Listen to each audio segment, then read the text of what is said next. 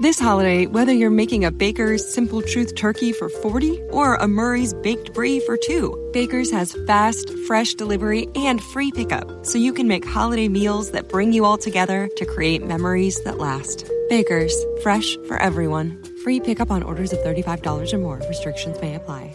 Choose from a great selection of digital coupons and use them up to five times in one transaction. Check our app for details. Baker's, fresh for everyone. ¿Eres un fan apasionado de fuera de series? Ya puedes apoyarnos gracias a las suscripciones para fans de iVox, donde podrás acceder al catálogo de programas históricos de nuestro podcast y a contenidos exclusivos solo para mecenas. Visita la web de iVox o bien instala gratis su app en tu smartphone o tablet. Busca fuera de series, pulsa en el botón de apoyar y elige la cantidad de tu aportación desde 1,49 euros al mes. Todos nuestros mecenas ya pueden disfrutar de la primera temporada completa de Fuera de Series, un material único que no encontrarás en ningún otro sitio. Y cada viernes, dos nuevos episodios del catálogo histórico del programa. Conviértete en mecenas de Fuera de Series y disfruta de contenido exclusivo con la suscripción para fans de iVox.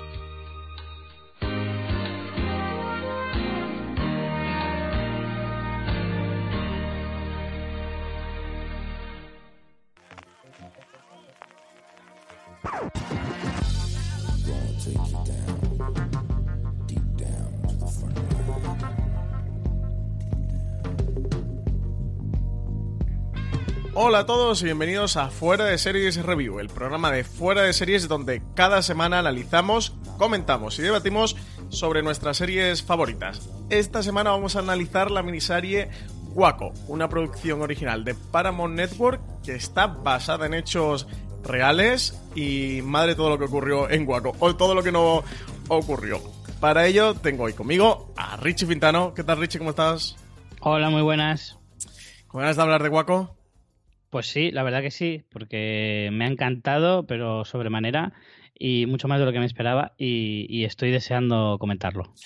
Y también tengo conmigo a María Santonja. ¿Qué tal, María? ¿Cómo estás? Pues peor aún que Richie. Me he leído una de las biografías en las que está basada la serie y estoy con la segunda, o sea que me ha dado duro.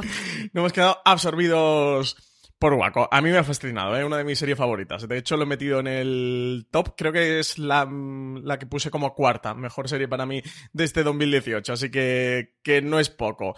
Eh, como sabéis, siempre en review grabamos una primera parte mm, sin spoilers para todos aquellos que no hayan visto la serie. La vamos a hacer cortita porque ya grabamos un programa de razones para ver Waco hace tres semanas cuando la serie se estrenó, un poquito antes del estreno. La serie se estrenó el 3 de diciembre aquí en España en Paramount Network. En Estados Unidos se estrenó a principios de año, así que tenéis esas razones para ver. Si os apetece ver Waco eh, y estáis ahí un poquito indecisos o no sabéis muy bien de qué va esta serie, os recomiendo que vayáis esas razones para ver, que hablamos 20 minutitos sobre la serie y contamos lo, que nos ha gustado más o por qué nos ha gustado.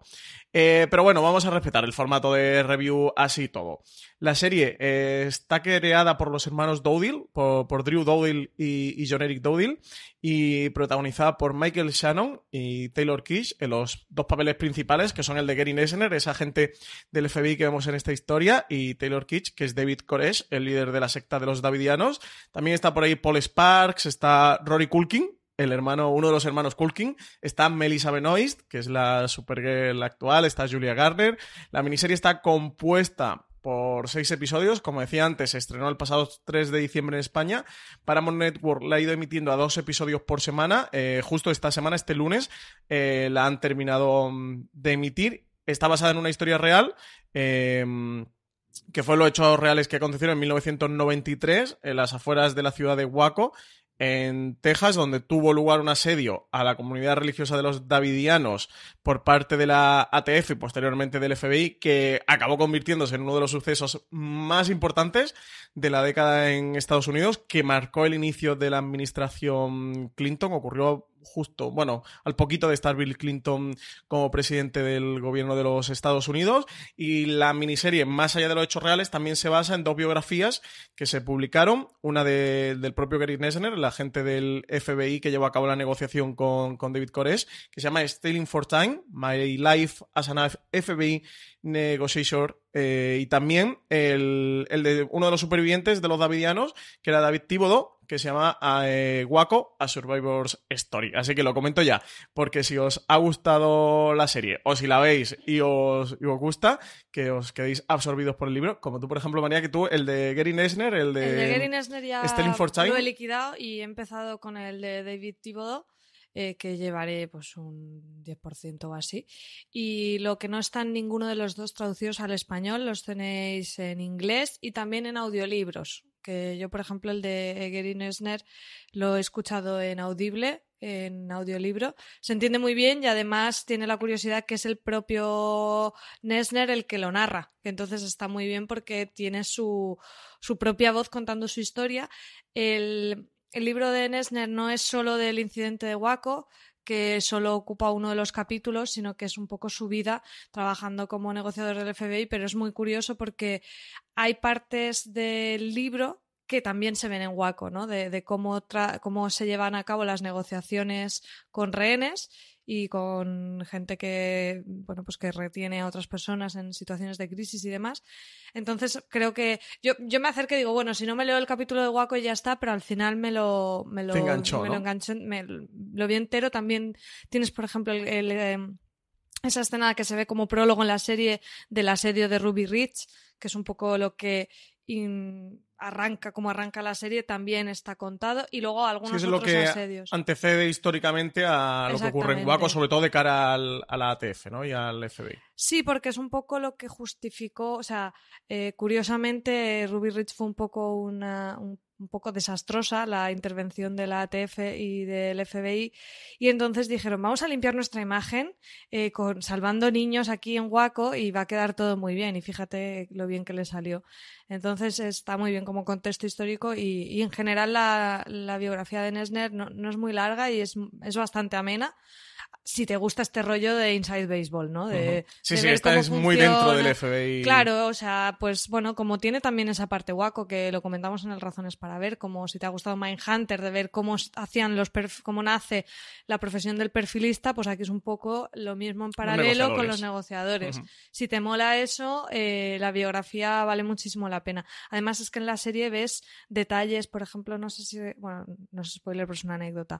Eh, hay un momento en que él cuenta una anécdota de cómo en otra negociación consiguieron que unos presos que, que habían hecho una revuelta en una prisión salieran a cambio de bacon. O una anécdota Sí, que pues se cuenta... pusieron a freír bacon, ¿no? En la puerta de la cárcel, los pobres estaban muertos de hambre. Pues ese asedio es un asedio real, que ahí lo cuenta muy anecdóticamente y muy simple, pero por ejemplo es otro asedio real que cuenta en el libro. Entonces es- está muy bien, ¿eh? A la gente que le haya flipado así guaco, yo lo recomiendo. Lástima que no esté en español, pero bueno, si os defendéis un poquito con el inglés, eh, darle una oportunidad. Sí, aquí los hermanos Dodel sí que comentaban que, mm, que a la hora de, documentarse para esta miniserie de Waco lo tenían complicado porque todo lo que...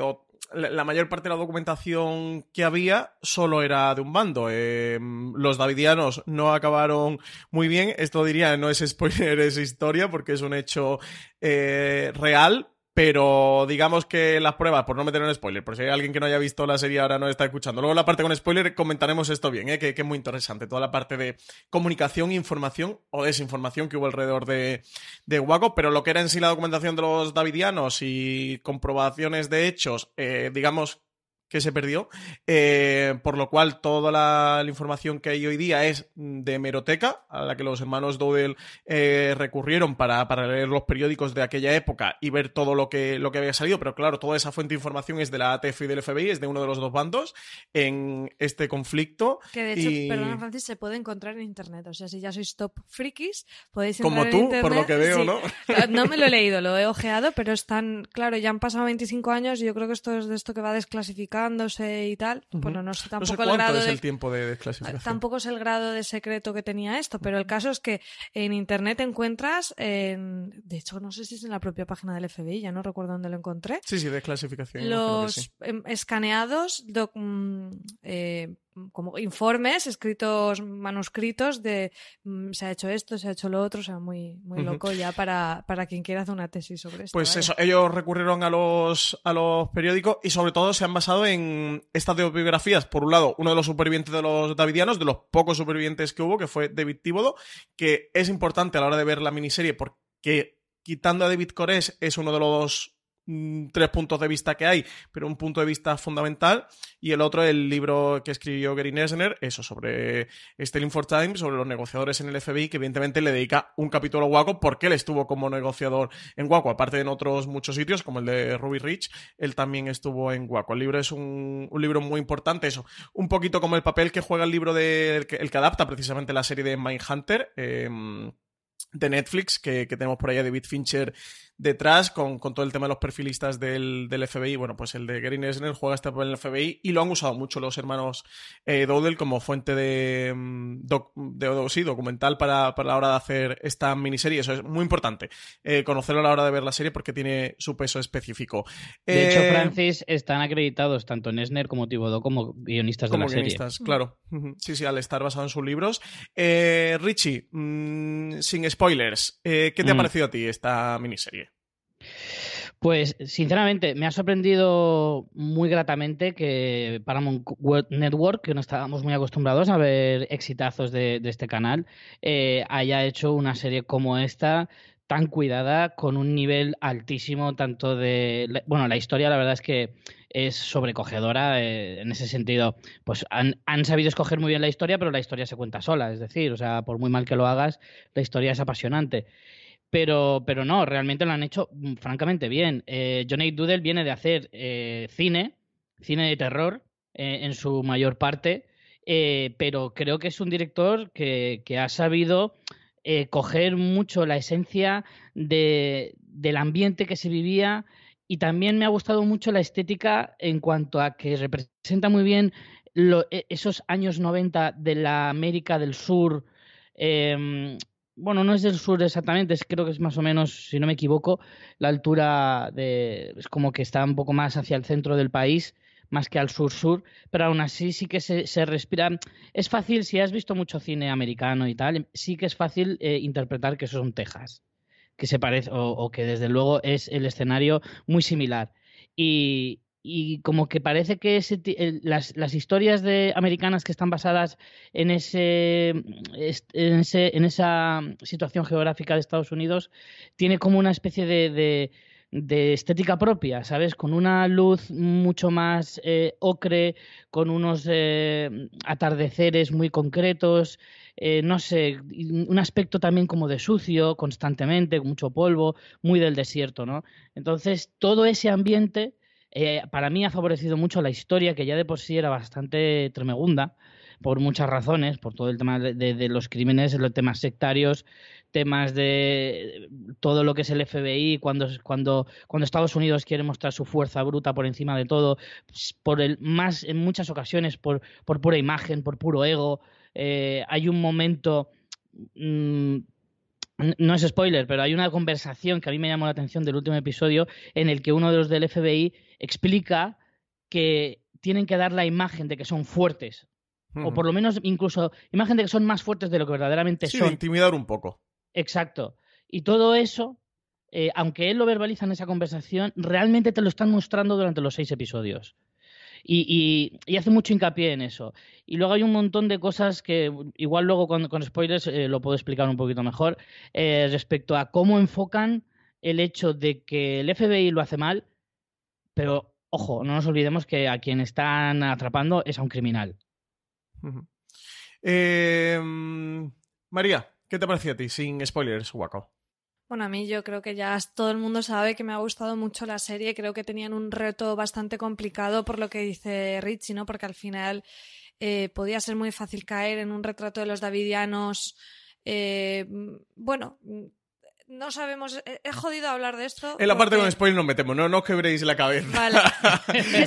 con, no, no, pero ya no David Cores porque es muy complicado. No por spoiler, sino porque al final lo que se sabe, lo que no se sabe, lo que decías tú al principio, eh, las fuentes de las que tenemos información son, son complicadas. Entonces, bueno, a mí lo que me parece más interesante es precisamente el retrato de los negociadores, que al final tienen un papel.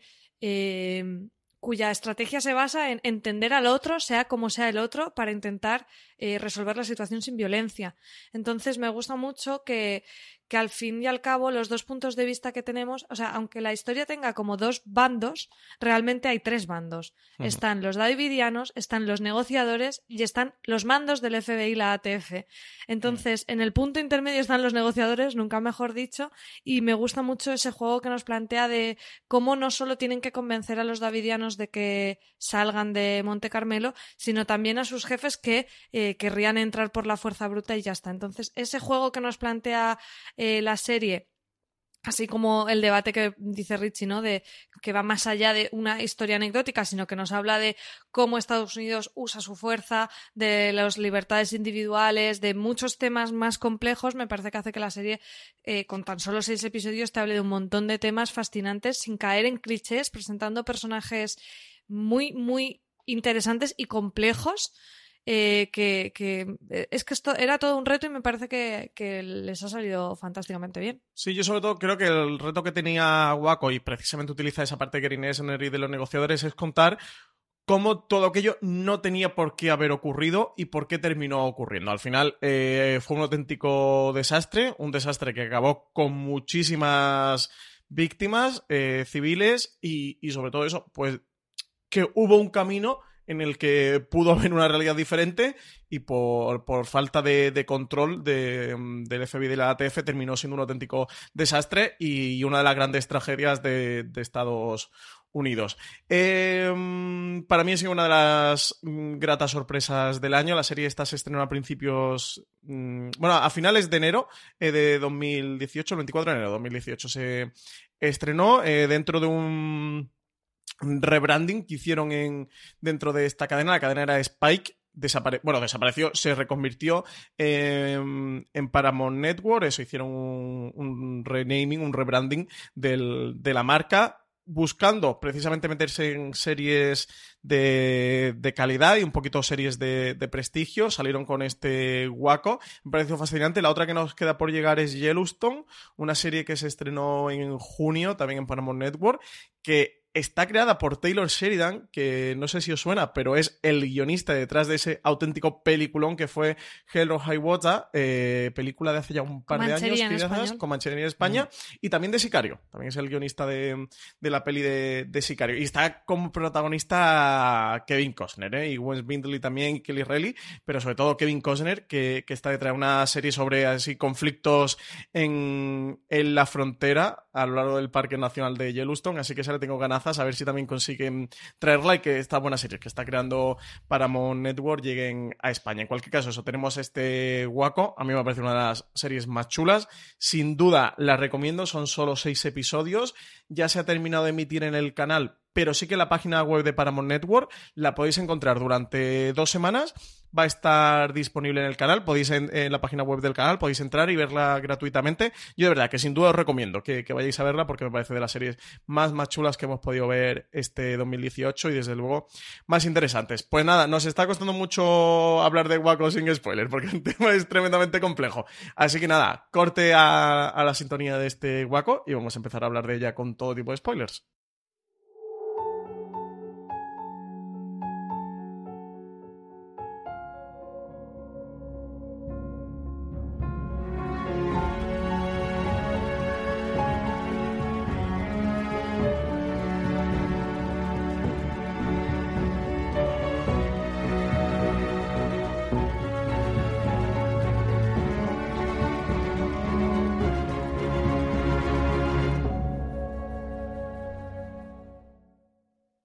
Por fin vamos a meter en la parte con spoilers, que estamos locos por empezar a distribuir un poquito las tramas. María, ¿lo anticipabas tú en la parte sin spoilers? Esto de, Ruby Rich, esto que ocurrió, también una pequeña catástrofe, lo que pasa es que fue en menor medida que en Waco, porque se cobró menos víctimas mortales, era una cosita más pequeña de lo que ocurrió en Waco, aunque igualmente mm, trágica. ¿Qué fue lo que ocurrió aquí en este Ruby Rich? A ver si me acuerdo bien. Eh, aquí lo que teníamos era unas personas eh, un poco... Hay, que entender también la época, ¿no? Había mucha gente contra el gobierno en aquel inicio de la legislatura Clinton y estas eran personas eh, de, diríamos casi de extrema derecha, tenían... Y, y, no... Era como que no nosotros no seguimos las leyes de este Del señor, Estado. Más, más o menos. Seguramente lo estoy explicando un poco fatal, pero no me quiero tampoco meter en mucho detalle porque tampoco lo conozco tanto. El caso es que tenían, eh, im- imaginaros, ¿no? Las típicas armas ilegales y tal. La ATF no lo hemos dicho, pero es la agencia que controla el tema del alcohol, tabaco y armas en Estados Unidos. Entonces, por eso son ellos los que intervienen cuando hay un- una sospecha de armas ilegales y demás. Lo que pasa es que no lo hacen con mucho tacto, porque también aquí con el asalto en Ruby Ridge eh, fue lo mismo, no dieron un aviso, sino que había un francotirador que eh, directamente disparó a las personas que había allí en, en la, fuera de la cabaña.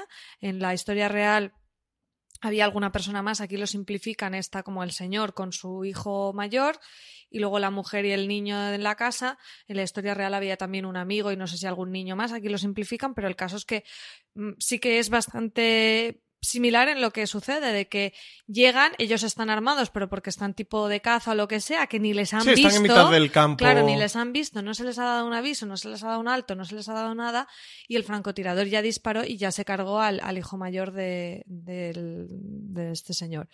Entonces, claro, eh, la cosa salió bastante mal. Al final el hombre eh, se, se hizo la negociación, el hombre salió, pero, pero al final le dispararon porque tenía... eh, tenía. Bueno, no, no, perdón, no lo dispararon. De hecho, este, este tipo luego eh, intervino en alguna negociación posterior del FBI.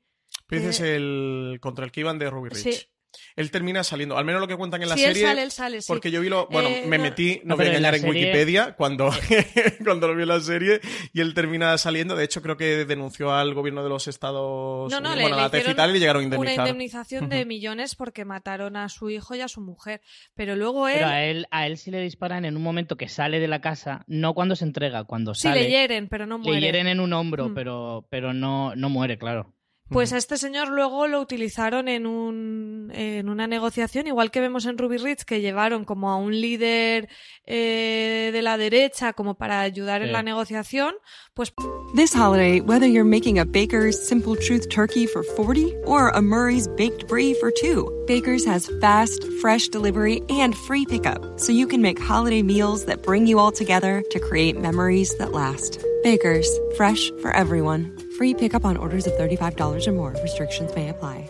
Choose from a great selection of digital coupons and use them up to five times in one transaction. Check our app for details. Bakers, fresh for everyone. Si estás buscando un buen podcast de análisis y debate en tu idioma, te invito a que escuches Pulso y Péndulo. Yo soy Carlos Curbelo. Y yo soy Fabiola Galindo. Todos los jueves analizamos temas de actualidad en Estados Unidos y Latinoamérica. Fabi y yo no siempre estamos de acuerdo, pero sí tenemos un objetivo común. Queremos servir como antídoto contra las noticias falsas y la polarización. Pulso y péndulo. Busca nuestros episodios en Apple Podcast, Spotify o en tu aplicación favorita. Posteriormente a este tipo también lo llevaron en otra negociación con unos, creo que eran tejanos también, que estaban en, habían montado una red como de estafas de puedes vivir sin pagar impuestos y sal- saltándote las leyes, pues a este que era como, bueno, como simpatizas, puedes ayudar en la negociación. Pero bueno, más allá de eso, que es un poco anecdótico, lo interesante aquí es que nos presentan un planteamiento que pone muy en contexto cómo funcionaba allí el sistema, que esta gente casi que disparaba primero, preguntaba después, que luego hay una hay un equipo de eh, que es un personaje muy secundario pero muy interesante que hay un equipo de, de publicistas de, de estas organizaciones que dicen uy esto se nos está echando encima vamos a ver cómo gestionamos los medios y vamos a ver si tenemos un éxito para poder eh, limpiar la imagen de la ATF y del FBI con la gracia de que eso fue guaco, que fue absolutamente lo contrario, ¿no? Claro, sí, Pero al principio cuando empiezas a ver contexto. cuando empiezas a ver la serie, eh, que además vienes eso con Guaco, te están contando lo de Ruby Rich, al menos mi impresión fue como ¿Qué es esto de Ruby Rich? ¿Por qué me lo están contando? Porque creo que de estas cosas, al menos en mi mente, que, que tienen algún eco, que resuenan por ahí dentro, pero no tenía muy claro ni, ni qué era lo de Ruby Rich. Pero bueno, que lo has escuchado alguna vez y te resuena mm, por ahí. Eh, luego claramente comprendes el contexto, ¿no? Eh, después en este primer episodio que arranca con esta escena de Ruby Rich, con ese desastre. Y es un contexto muy necesario porque yo creo que explica muy bien luego lo que sucede. O sea, me parece muy acertado que hayan puesto ese,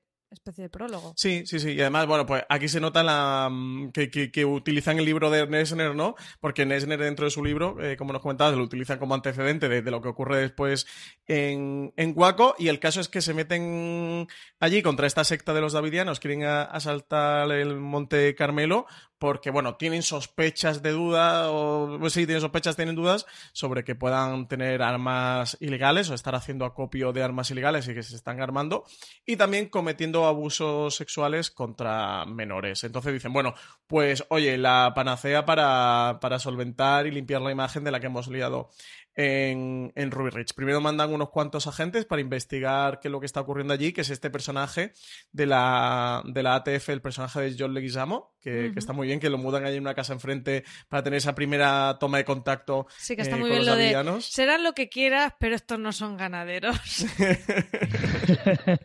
eso, eso está muy bien, la de David Koresh. Y, y bueno, ya nos metemos de lleno en todo lo que ocurre en Monte Carmelo. A ver, eh, Richie, ¿qué te apetece hablar primero? ¿Quieres que hablemos de los hechos o quieres debatir sobre David Koresh? Como ya con muchas ganas. Yo em, eh, estoy de acuerdo con lo que decías de que lo de Ruby Rich al principio te parece un poco raro, ¿no? Porque dices, hombre, sí que parece como el típico preview, más para presentarte al personaje de. de. de. Mm, de, ahí, de este, de, de Gary Nesner. Em, y parece que es eso, ¿no? Que no va a durar mucho, que es un poco para saber a qué se dedica este hombre y que no te venga de nuevas y tal. Pero sí que es cierto que luego lo ves un poco en conjunto y es cierto que te, que te contextualiza muy bien la situación, el por qué viene todo, porque es verdad que al principio también me llamó un poco la atención. No entendía muy bien a qué venía eso de lo de la, la, la mujer esta que era como la publicista del FBI o, del ATF y dices, pero ¿y esto? O sea, lo, vi todo tan americano en el sentido de qué típico de, de, de, poner ahí, de intentar esconder las cosas, porque al final solo puedes imaginar que eso es para manipular la información y demás. Luego, cuando te has visto todo en la historia, ves que efectivamente todo era muy necesario un papel como el de esa mujer en la realidad, porque efectivamente hacen una manipulación de todo que es exagerado, o al menos dentro de la historia que te cuentan. Que luego veremos a ver si eso es todo cierto o no, pero en cualquier caso, si nos queremos basar en la historia que nos cuentan, efectivamente te pintan que la ATF, que el FBI, que el gobierno estadounidense en general eh, es muy dado a hacer ese tipo de cosas. Entonces, ese primer punto de Ruby Ridge me pareció súper interesante. Sí, bueno, equipos de periodista y publicista tienen todos los cuerpos del, del Estado, o sea, militar o no. Aquí en España la policía evidentemente tiene su cuerpo de... el Twitter de la policía. Arroba policía. claro, y de publicista y periodista y de controles de crisis y, problemas varios que puedan generar y que, bueno, eso lo tiene cualquier departamento del gobierno, más allá fuerzas mm, del Estado que, que, son bastante proclives. Y que no lo criticamos, a ver, que yo estudio comunicación, publicidad y me parece una función necesaria. El problema es la perversión de eso. Sí, la manipulación de, la, de la información. Pero bueno, antes de, meternos en lo de la manipulación de la información, que, eso quiero tratarlo después de que hablemos sobre lo que pasa en Monte eh, Carmelo, quería hablar un poquito de la figura de mm, David Cores, esta figura de los davidianos, porque es lo que ocurre en torno a final del primer episodio, segundo y hasta el tercero, que llega ese, ese para mí uno de los mejores episodios del año, que es eh, Operación Showtime, Operation Showtime, en el que, en el que ya la ATF desembarca, bueno, pues saca la, caballería allí a, a Monte Carmelo. Y es que me resulta muy curioso el, el retrato que hacen de David Koresh dentro de Waco. Es quizás la cosa que más le han criticado dentro de las críticas norteamericanas que había sobre la serie, que, yo estuve leyendo cuando, mm, cuando la serie se estrenó en Estados Unidos, porque era una serie que le tenía muchísimas ganas. Bueno, pues teniendo a, Taylor Kitsch, teniendo a Michael Shannon, eh, siendo el debut este de, Paramount Network con series de, prestigio, contando esta serie basada en hechos reales, una miniserie de seis episodios, era un proyecto con, con mucho revuelo. De hecho, a finales del año pasado, era como el gran proyecto de miniserie que había para este 2018, era este de, mm, de Waco. Eh, y sí que fui leyendo las críticas. Yo le he achacado mucho, la crítica norteamericana eh, se criticó bastante como no sé si llamarle entre comillas un retrato más blanco, más neutral de David Koresh de lo que realmente mm, sería David Koresh. Yo creo que a Mm. nosotros como público español e incluso un, un espectador de esta serie que esté muy informado sobre lo que ocurrió, eh, nos pilla un poquito de, de lejos. Solo lo podemos ver con cierta distancia que creo que para un crítico norteamericano, para un espectador norteamericano, es mucho más difícil porque salvando las distancias es un poquito como lo que pasó con el con O.J. Simpson, ¿no? Y, y todo lo que, lo que ocurrió, que además se retrató en otra serie que era American Crime Story, eh, The People versus O.J. Simpson, que era la serie de Ryan Murphy, la primera temporada American Crime Story. Eh, claro, para ellos tienen unos contextos y unas connotaciones culturales que, que a nosotros sí que en ese camino del Atlántico se nos pueden perder un poco. Yo sí que creo que aquí los hermanos Doyle eh, no quieren meterse en el charco de eh, lo que era Coreso, lo que representaba Coreso los davidianos. Creo que intentan retratarlo más como eh, un ser humano, no sé llamarle normal o no normal, eh, y, una serie de, de gente que vive allí. O sea, creo que intentan más hacer el retrato de son civiles norteamericanos, son ciudadanos Claro. norteamericanos y no quieren meterse en las connotaciones religiosas o de sectas o todo lo que ocurra ahí. Eh, un poquito en paralelismo como pasaba con, con esta también miniserie documental que hemos visto este año que, que estrenó Netflix, la de Wild Wild Country, que también es muy controvertido por todo lo... lo- siempre cuando pones esa patina de religioso y a una comunidad eh, se empieza Sí, a pero creo que complicar en el Wild tema. Country es más evidente porque Sí, tienes sí, fuentes de ellos mismos eh, contándolo. Aquí el problema es eso, que, que, que, las fuentes las tenemos que tomar con medidas. Yo creo que es verdad lo que dices, que para nosotros nos queda lejana esta figura. Pero eso puede ser una desventaja y también una ventaja. También desde la perspectiva norteamericana, muchas veces estas figuras se convierten como el gran demonio eh, y sin dejar de pensar que es una persona que seguramente tenga sus partes malas y, además delictivas y de cosas incluso chungas por el tema de acusaciones de abusos sexuales. No quiero eh, ponerlo como algo menor, ni mucho menos.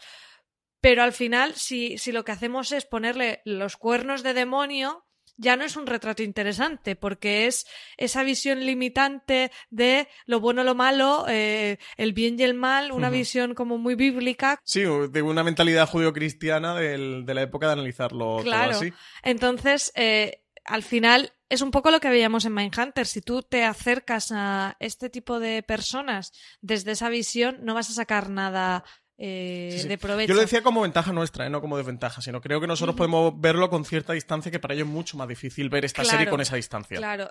Aún así, estoy de acuerdo contigo en que creo que la serie decididamente se centra en el asalto y su discurso va más por el tema Y de los derechos civiles. Los derechos de los Sí, ciudadanos norteamericanos no pueden tolerarse esto. Y, y además me gustó mucho en una crítica. Nada justifica eh, esa- ese empleo de la fuerza. Sí. Por ejemplo, en una crítica que leí en Vulture, me gustó mucho que una reflexión que hacía era: una tragedia es una tragedia por lo que pasa, independientemente de que le pase a alguien bueno o a alguien malo. pase, no solo es una claro. tragedia cuando eh, al, al que le sucede son bonachones y risueños. Eh, sigue siendo una tragedia igual. Aquí además tenemos el tema de las víctimas de niños, que es terrorífico, pero también el resto de personas, incluso aunque fueran criminales, que, que eso es discutible o qué pasaba allí, no lo sabemos bien. Pero, pero que sigue siendo una tragedia. Entonces, a mí me parece un acierto, porque no es la historia de los davidianos, es la historia del asalto a Waco. Y la historia de los davidianos seguro que es interesantísima y además a mí me hubiera gustado más y lo hemos comentado, ¿no? Que, jolín, seis episodios dices, ay, habérmelo hecho con ocho y cuéntame más de este personaje porque me gustaría saber eh, cómo él consigue tener esa comunidad que tenía ciento y pico personas allí metidas, siguiéndole a él devotamente, y cómo él llega a eso con una familia eh, también compleja. Su madre creo que era una madre de... No estoy segura si era madre soltera, pero sé que lo tuvo con 14 años. O sea, No, pero su. Yo, es que. eh, perdona que te corte, María, pero ahora que dices eso precisamente. eh, precisamente ayer, cuando se estrenaron los dos últimos episodios, justo después, grata fue mi sorpresa cuando. Se pusieron un documental, encontré- ¿no? Efectivamente, pusieron un documental sobre Waco y hablaba un poquito de los orígenes de, David Koresh, que para empezar no se llama así originalmente. Eh, ay, no tengo ahora el nombre exactamente, pero él se cambia ese nombre para que coincida con él, porque los davidianos no se llaman así por él. Los davi- This holiday, whether you're making a Baker's Simple Truth turkey for 40 or a Murray's Baked Brie for 2, Baker's has fast, fresh delivery and free pickup, so you can make holiday meals that bring you all together to create memories that last. Baker's, fresh for everyone. Free pickup on orders of $35 or more. Restrictions may apply. Choose from a great selection of digital coupons and use them up to five times in one transaction. Check our app for details. Bakers, fresh for everyone. Si estás buscando un buen podcast de análisis y debate en tu idioma, te invito a que escuches Pulso y Péndulo. Yo soy Carlos Curbelo. Y yo soy Fabiola Galindo. Todos los jueves analizamos temas de actualidad en Estados Unidos y Latinoamérica. Fabi y yo no siempre estamos de acuerdo, pero sí tenemos un objetivo común. Queremos servir como antídoto contra las noticias falsas y la polarización. Pulso y Péndulo. Busca nuestros episodios en Apple Podcast, Spotify o en tu aplicación favorita villanos ya existían antes de David Koresh. Entonces él se cambia el nombre haciendo referencia a un rey bíblico eh, y, Al rey curiosamente... David, ¿Eh? ¿Será el rey David? No, no, eh, eh, no, lo sé exactamente. No sé si era ese. Era Ciro II, no sé qué. No me acuerdo, lo leí así de pasada y no, porque a mí no me sonaba mucho, a pesar de haber ido a un colegio cristiano. Y, y, él se cambia el nombre cuando ya está muy metido dentro de la secta y como ya se había hecho un poco con el poder. Y de, el documental te cuenta un poquito que su madre, sí es verdad que lo tuvo muy joven, su, su padre les abandonó a los dos meses de nacer él porque se fue con otra adolescente y, la, cría e, ella sola durante la mayor parte del tiempo. Hubo un tiempo incluso que, le abandona, le deja con su abuela y al cabo de tres o cuatro años vuelve para hacerse cargo de él otra vez. O sea que es verdad que tiene una infancia bastante difícil. También hablan de que fue eh, que abusaron de él y que se sospecha porque no se tiene tampoco eh, la seguridad de que ocurriera, pero que eh, probablemente David Koresh fue violado por un grupo de, chicos que abusaron de él durante un tiempo. Eh, cuando él era todavía muy joven, o sea que ha pasado una infancia muy chunga, llega a estos davidianos de una forma un poco atropellada porque él se mete en una la iglesia del séptimo día, se enamora de la hija del pastor, el pastor le expulsa, eh, o sea, tiene un montón de encuentros con, cosas de, de los eh, cristianas y de iglesia y demás, memoriza la, Biblia a los, a los 15 años de, o sea, entera, palabra por palabra, a pesar de que no era muy buen estudiante. O sea, el documental es bastante completo. Y es que yo lo que estabais comentando, a mí me da un poco de rabia porque viendo la serie eh, te das cuenta de que, de alguna manera, el, el, gran error o la gran metedura de pata del FBI tapa un poco eh, todo lo terrible que era este hombre. O sea, no solo a mí me llamaron la atención varias cosas. En primer lugar, él eh, hace mucho, acopio de, del discurso de soy americano por encima de todo, en plan, no me coartes las libertades, cuando él es un puñetero dictador que coarta las libertades de toda la gente que está bajo su mando. hasta el punto de... Haz lo que digo, no lo que hago. Efectivamente. Además, eso lo hace más veces, con lo de tenéis que ser todos célibes, menos yo que voy a tener siete u ocho mujeres. Exacto, menos yo que voy a ser mm, follador por todos vosotros. Con perdón, pero... freno de mano, Richie, freno de mano. Pero, que sea menores este podcast. otro detalle muy importante que la serie no toca porque es posterior a lo de Waco, pero que tiene mucha relación, que yo lo, descubrí ayer precisamente viendo el documental y luego leyendo un poquito de cosas sobre el tema en Internet. Resulta que dos años después hubo un atentado en Oklahoma, eh, muy grave, probable, de hecho era el atentado nacional porque es un atentado terrorista perpetrado por dos americanos. Antes de las Torres Gemelas, creo que había sido el atentado más grave en suelo norteamericano. Efectivamente, hasta el, hasta el atentado de. Pero este, encima este, tiene la salvedad, porque el, de las, el del 11S eh, fue por terroristas extranjeros, este fue por terroristas nacionales. ¿Vale? Fue eh, en abril del 95 eh, en el que dos hombres pusieron 2.300 kilos de, explosivos en la puerta de un edificio federal de la ciudad en protesta, atención, es que esto es súper importante, en protesta de cómo había actuado el FBI en los casos de Waco y, Ruby Ridge. Entonces, ese, ese tipo de cosas que no, se pasan un poco desapercibido, pero en el fondo, aunque sea de forma indirecta, lo ha provocado David Koresh. Y eso en el fondo de la serie a mí me da la sensación de que tapa un poquito todo lo que envuelve eh, al, gran fracaso del FBI en esa acción, tapa demasiado o ensombrece demasiado la figura de alguien que ha provocado muchísimo dolor, muchísimas muertes, que ha destrozado muchísimas familias y que ha hecho que ese acto tan importante en la historia reciente de Estados Unidos, no hay que olvidar que el FBI la cagó, eso desde luego, pero mm, tanta responsabilidad o incluso mucha más le daría yo a David Koresh. Y creo que la serie lo tapa demasiado. Sí, eso, eso eh, ha sido el punto eh, de, de, vista más crítico, eso con precisamente con Waco, y era justo lo que comentaba Richie, ¿no? Que, que, David Koresh no era ningún santo ni mucho menos. En la serie no se meten a analizarlo. Yo creo que en la serie eso no se meten a analizarlo, no porque quieran glorificar la figura de David Koresh eh, ni mucho menos, sino que lo que quieren realmente contar, eso no es la historia de los davidianos, no es eh, la historia de es David que es la Koresh. historia de la negociación del FBI es la historia, fracasada, exactamente, la historia de, de ese, de, de, ese fracaso del gobierno de los Estados mí- Unidos, no encarnado por la ATF y por el FBI. A mí no me parece bien eso. Yo creo que habría que hacer un poco, nivelarlo un poco. Tú citabas, María, antes Mindhunter. Mindhunter creo que sí que consigue algo más de equilibrio entre lo que hacía mal el FBI y lo que hacían, y- y- pero no dejaba de retratar a los criminales tal y como eran. Pero yo creo que O sea, aquí este también to- caso- lo vemos. O sea, la historia, No, por ejemplo, y- de que está casado con las dos hermanas y que se casó con ellas menores, eh, sale, sale cómo manipula Sí, a la pero por gente. ejemplo, no, mm, no hacen ningún hincapié en el resto de los davidianos, que también hacen cosas muy mal. O sea, por ejemplo, no hacen ningún hincapié en que haya un padre de familia que permita que haya este señor se case con dos de sus hijas menores de edad, que las deje embarazadas. O sea, no hay ningún eh, discurso sobre la permisividad de, de- esa gente que sí, que efectivamente estaba eh, coartada, coaccionada o totalmente lavada del cerebro por este hombre tan carismático y con tanta y con tanta eh, influencia sobre ellos.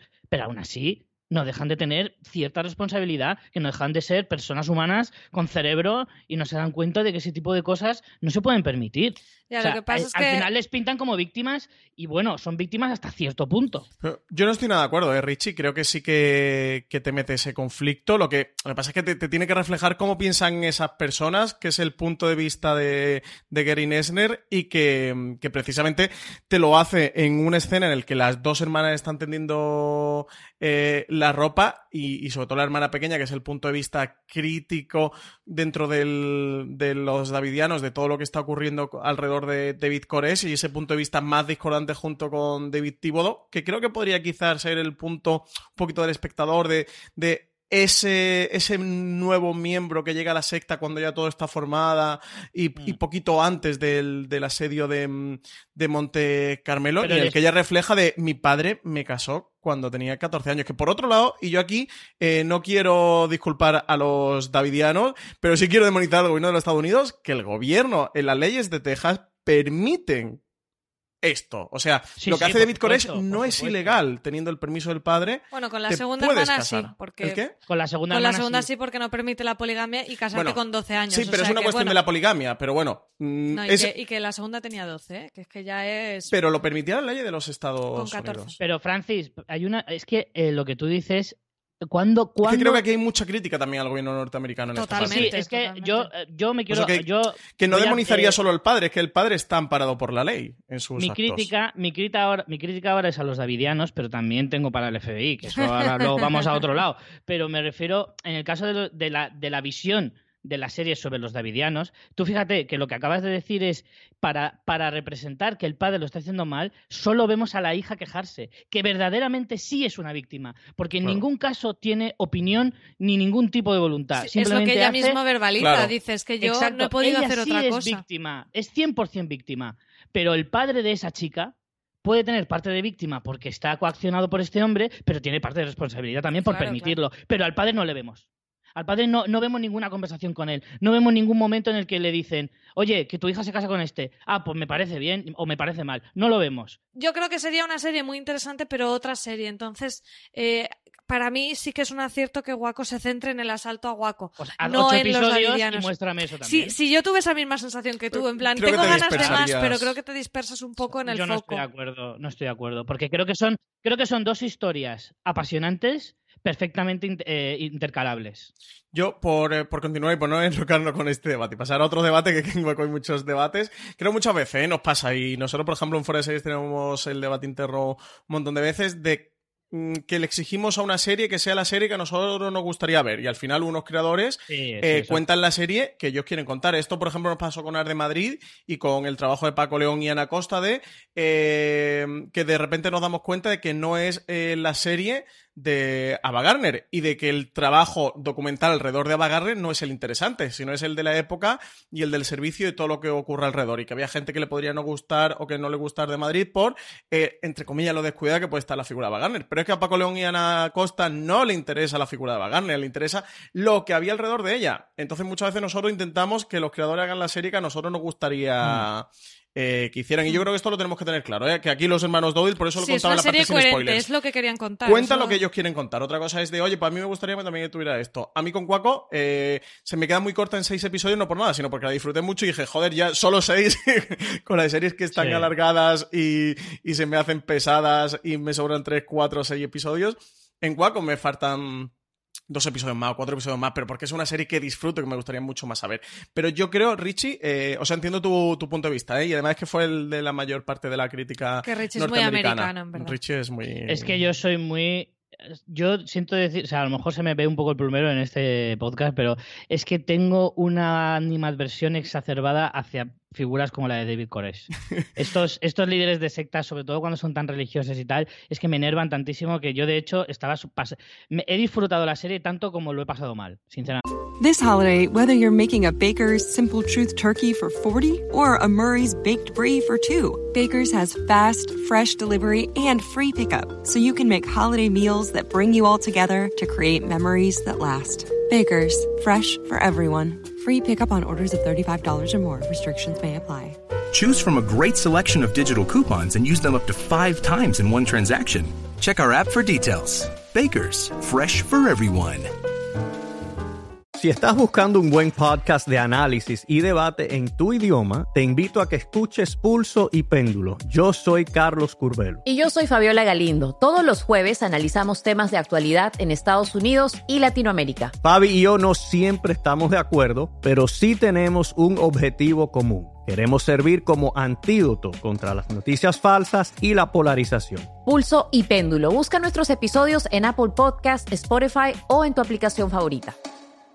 Porque es que ver la figura de gente como esta, a mí es que se me lleva a los demonios. Es que es un Y la gente que, que, está a su alrededor, entiendo que son víctimas, pero al mismo tiempo también me dan rabia de decir, joder, ten un poquito de personalidad, hombre. Sí, es que es, un punto muy, muy complicado, pero eso, precisamente creo que ese, que ese punto tan controvertido que hay alrededor de esta historia sí que está bien reflejado en, en Yo sé que ellos cuentan la historia que quieren contar. Bueno, eh, vamos, vamos a avanzar más allá de la figura de David Cores y del retrato de los davidianos, que yo creo eso, que sí que coincidimos, eh, que, intenta tirar por un punto que, no es exactamente el, el de reflejar... Mm, no sé si con profundidad, ¿no? Lo que supone David Cores. Esto ha sido el ejemplo de que es controvertido. Este es el, perfecto ejemplo de que es muy controvertido.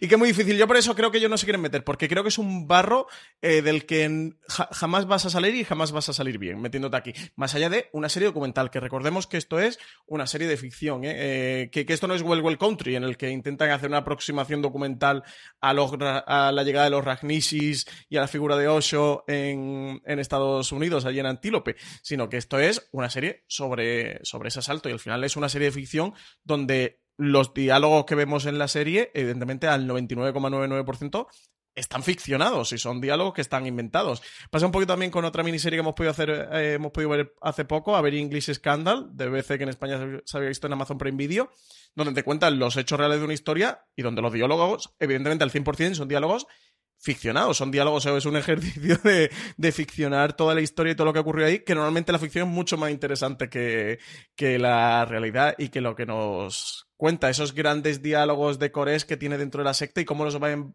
embaucando poquito a poco. Bueno, sí que tenemos aquí un como material documental estos vídeos que, que, se grababan tanto del FBI como de David Koresh y que se intercambiaban. Sí, en eh, los libros hay diálogos textuales, pero sigue siendo lo que dice uno y lo que dice el otro también de memoria. No creo que, bueno, supongo que eso habrá grabaciones, pero no sé hasta qué punto han cogido todo literal. Hay grabaciones también, las conversaciones en documentales aparecen grabadas. Las llamadas, ¿no? claro, la parte de llamadas telefónicas. Lo otro, como dices, se lo han tenido que inventar por fuerza, no, no hay otra. Bueno, eh, tenemos analizada medio analizada la figura de Bitcoin. Nos encontramos con que la ATF decide eso, como limpiar... Si a mí me dejas, le hago un traje, ¿eh? Para limpiar su imagen eh, atacar Monte Carmelo llegan eso, asalto de la, del, del de caballería absoluto, eh, llegan allí y aquí yo creo que se abre, lo que pasa es que no sé si abrir este debate con, con Richie, contigo María también, porque si no me da la sensación que no va a acabar este, este podcast. Eh, cuando ellos cuando la ATF eh, asedia, bueno, vemos un poquito. Eh, la escena nos retrata un poquito confuso porque se ve que unos perros empiezan a ladrar y lo de la ATF disparan a los perros y entonces ya los davidianos eh, creen que le están disparando a ellos y ellos se ponen a disparar y ya hay un fuego cruzado, un fuego cruzado, el que por cierto es hubo lo que pasa también cuando empiezas, Cuando empiezas disparando nada más empezar, pues. Es que es eso lo que nos quiere contar Guaco. Claro, es que creo que es justo eso lo que, lo que nos quieren contar, ¿no? De el, empleo de las armas y sobre todo porque eh, Guaco parece ser que de los davidianos tenían algunas armas ilegales, eh, algunas, muchísimas, eh, pero que también tenían armas legales. O sea, es que también aquí creo que el, espectador español, creo que si nos perdemos en la figura de. O sea, la figura de Bitcoin, si la podemos ver con cierto contexto,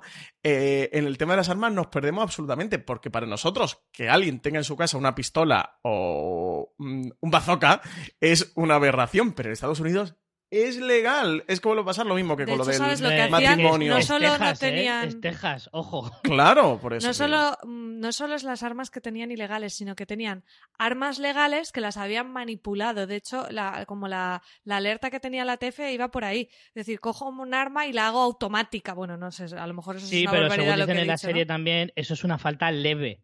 O sea, en ningún caso justifica el que le asedie en la casa. Eso sí que es cierto. Es decir, la, en la tenencia de armas, de hecho, es un, delito más grave si la tenencia es ilegal. El problema es que ellos lo tenían legal. Entonces, claro, por ahí no les podían atacar. Solo les podían atacar por el hecho de que las habían modificado, que eso sí es eh, un delito. Pero es un delito menor, que creo que ni siquiera lleva cárcel. Creo que solo te ponen una multa. El tema está en que lo que tenían eran indicios y ahora saber lo que tenían o no tenían no lo podemos saber porque todo está quemado. Claro. O sea que... No porque gasearon directamente la casa y le prendieron Entonces, en cualquier caso, o sea, con el personaje de Leguizamo se ve que están investigando y no acaban de tener una certeza. Entonces, de hecho, hay una escena que entren así? Nada. Hay una escena en la que, en la que el, abogado este, el personaje que, es negro, el abogado que tiene David Cores, eh, David Cores le pregunta de, oye, ¿qué, soluciones tenemos aquí después del asedio? Y le dice, oye, nosotros aquí lo único que tenemos que esconder es tu poligamia, que estás casado con varias mujeres, pero más allá de ahí, y ellos lo que temen es que metan a David Cores en la cárcel por esto, en una cárcel, una pena de prisión menor, pero más allá de ahí, al menos en la serie, al menos lo que cuentan en la serie. Me, tengo que ver el documental, Rich, que han emitido en, en mm. Paramount. No sé si, muy interesante, si, ¿eh? alumbra un poquito em, en torno al, a los derechos o los motivos que tenía la ATF para, hacer eh, o para llevar a cabo el, asedio. Pero lo que cuentan en todo momento, de hecho, en el asedio dicen que por las armas en sí no le podían complicar mucho la vida, que era mm. por el tema de la poligamia, que por eso rápidamente lo casan con el personaje de Tíbodo y una de las fuentes de información es la biografía de Tíbodo, así que imagino que, que, esa parte de la historia sí que debe de ser real los datos concretos de las víctimas del primer asalto fueron cuatro agentes de la ATF muertos, 16 agentes heridos, seis davidianos muertos y un montón de heridos de davidianos, que de eso no hay cifra, incluido Cores. Porque claro, los que estuvieron heridos, luego la mitad murieron en el final, pues ya ahí se pierde un poco la cuenta. Pero imagínate, es que nada más llegar a, hola, mm, a ver vuestras armas aquí que tenéis, se lía la que se lía también porque los otros se defienden, pero también aquí me parece interesante el punto de vista de, de aunque no lo justifique, de entenderlos a ellos. Para ellos ese ataque era como una de las señales del apocalipsis que estaban esperando. O sea, ellos tienen armas porque se están preparando para un apocalipsis. Que sí que desde fuera es como están locos, ¿vale?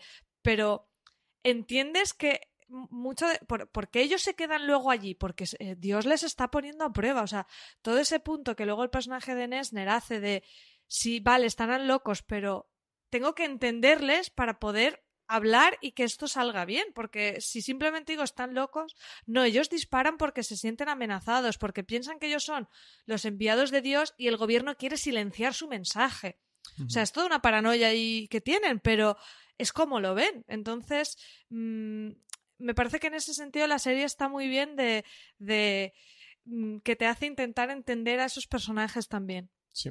sí, aquí creo que es donde sobre todo se nota que la serie compra el, el discurso de Gary Nesner y al final Es- digamos es que, el- que, que, que la gran Sí. el gran discurso, la gran pátina que tiene Waco es el discurso de Nesner y el punto de vista que tiene Gary Nesner sobre todo lo que ocurrió. Al final, eh, y Richie los davidianos están locos, muy locos, pero yo creo que el punto de Nesner es, eh, oye, que esta gente esté loco no, no, no, no, no nos valida a nosotros para liarnos a tiros con ellos. Bueno, habrá que ver qué hacemos con ellos, pero de luego no es matarlos.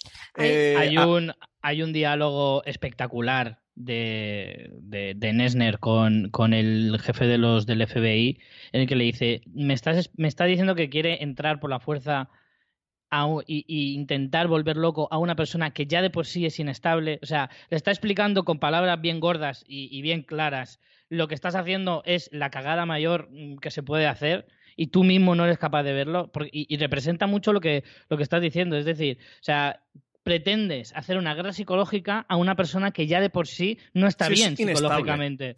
sí, Claro, o sea, y, y estamos en una situación súper delicada que se sospechaba incluso que podía haber un suicidio colectivo, que luego a lo mejor no era así, o sí, porque no se sabe tampoco. Aunque según lo que dice Thibodeau en su biografía, es que no, que no seguro. Pero igualmente, eh, si aún así simplemente está la sombra de la sospecha sobre una cosa así, lo último que debes hacer precisamente es provocarles, es, es, es- es empujarles, que es lo que estaba haciendo el grupo del FBI en ese sentido. Entonces, en cualquier caso, es como mm, piensa un poquito antes de hacer nada.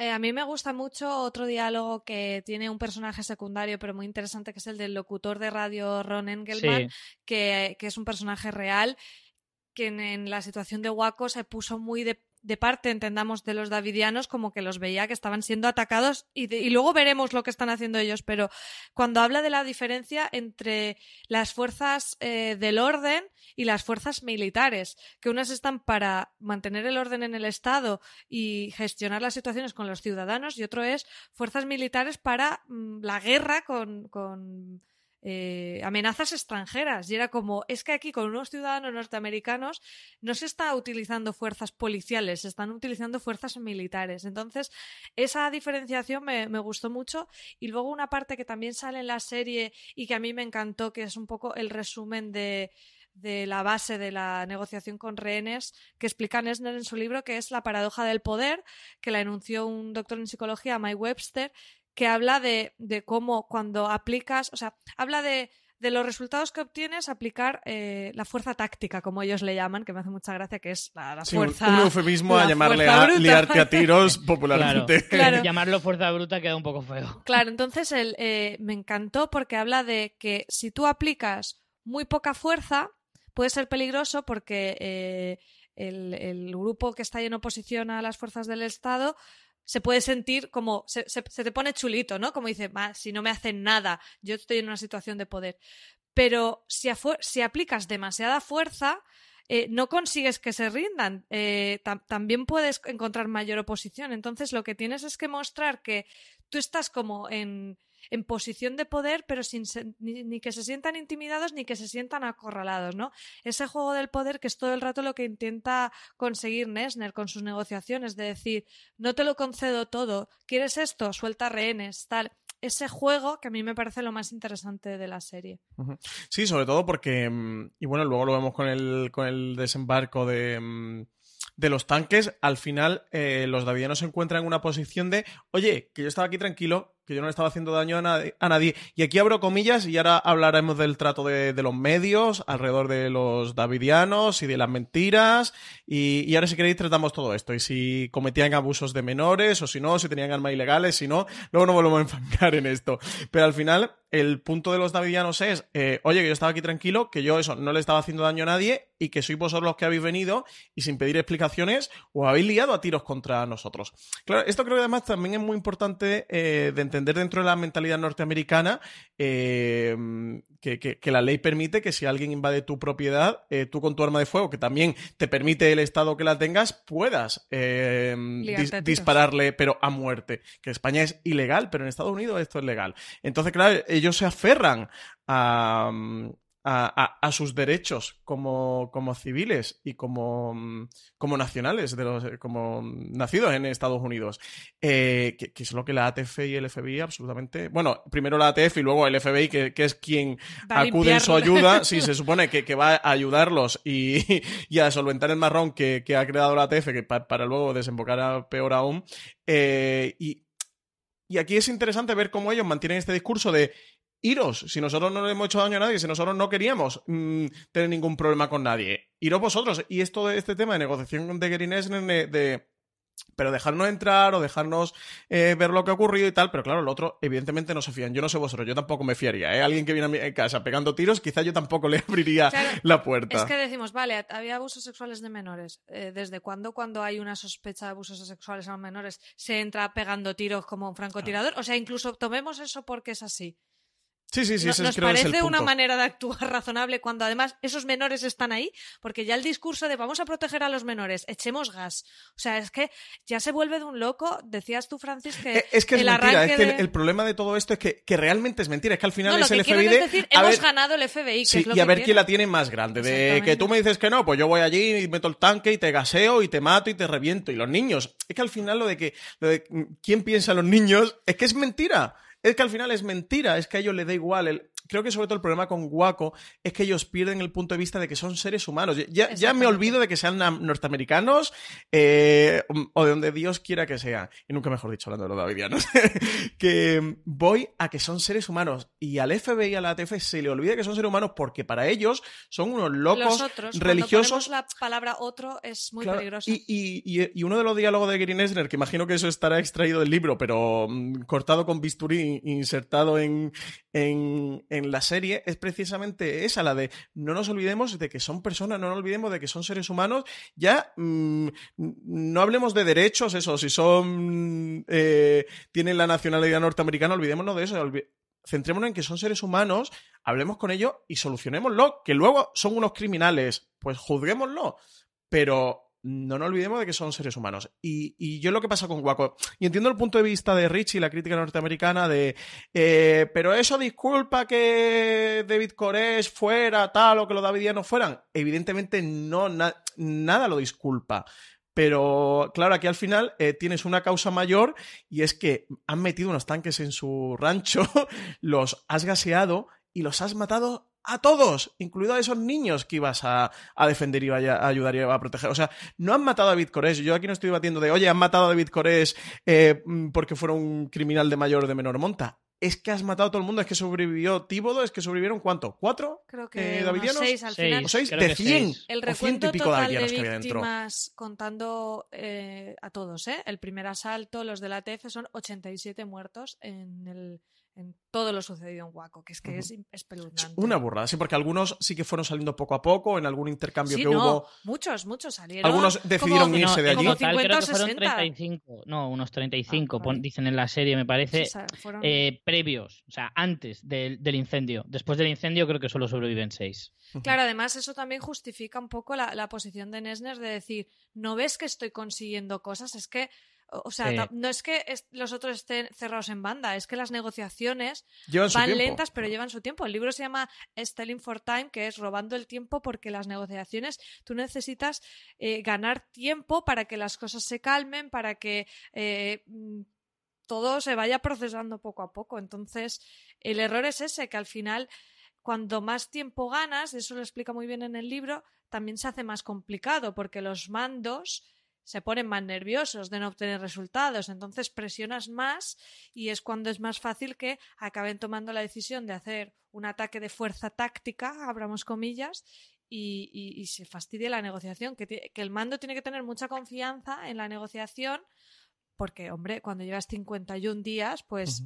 E, es lógico también. Es que en cualquier caso, aunque ellos, aunque el caso de que los davidianos se hubieran puesto a disparar de repente eh, contra el FBI, si los davidianos acaban muertos, siempre es el FBI el que acaba quedando mal. Que conste que yo, aunque yo he empezado atacando a David Koresh, eh, no justifico en absoluto eh, todo el, comportamiento del FBI y del gobierno americano. A mí, por ejemplo, hay una cosa que me llama profundamente la atención, es que si tenías el permiso del gobierno americano para asaltar la casa de esa manera, me refiero al primer ataque, eh, no, es, no es más fácil o no tendrías la misma justificación para conseguir, por ejemplo, una orden de registro de todo el rancho, porque si haces esa orden de registro encuentras las armas en media hora, como mucho. O sea, quiero decir, no, no entiendo muy bien esa forma de actuar de la ATF en este caso. O sea, no, no hubiera sido súper fácil convencer a un juez, que generalmente por lo que dicen en las pelis americanas funciona así, convencer a un juez de que te dé una orden de registro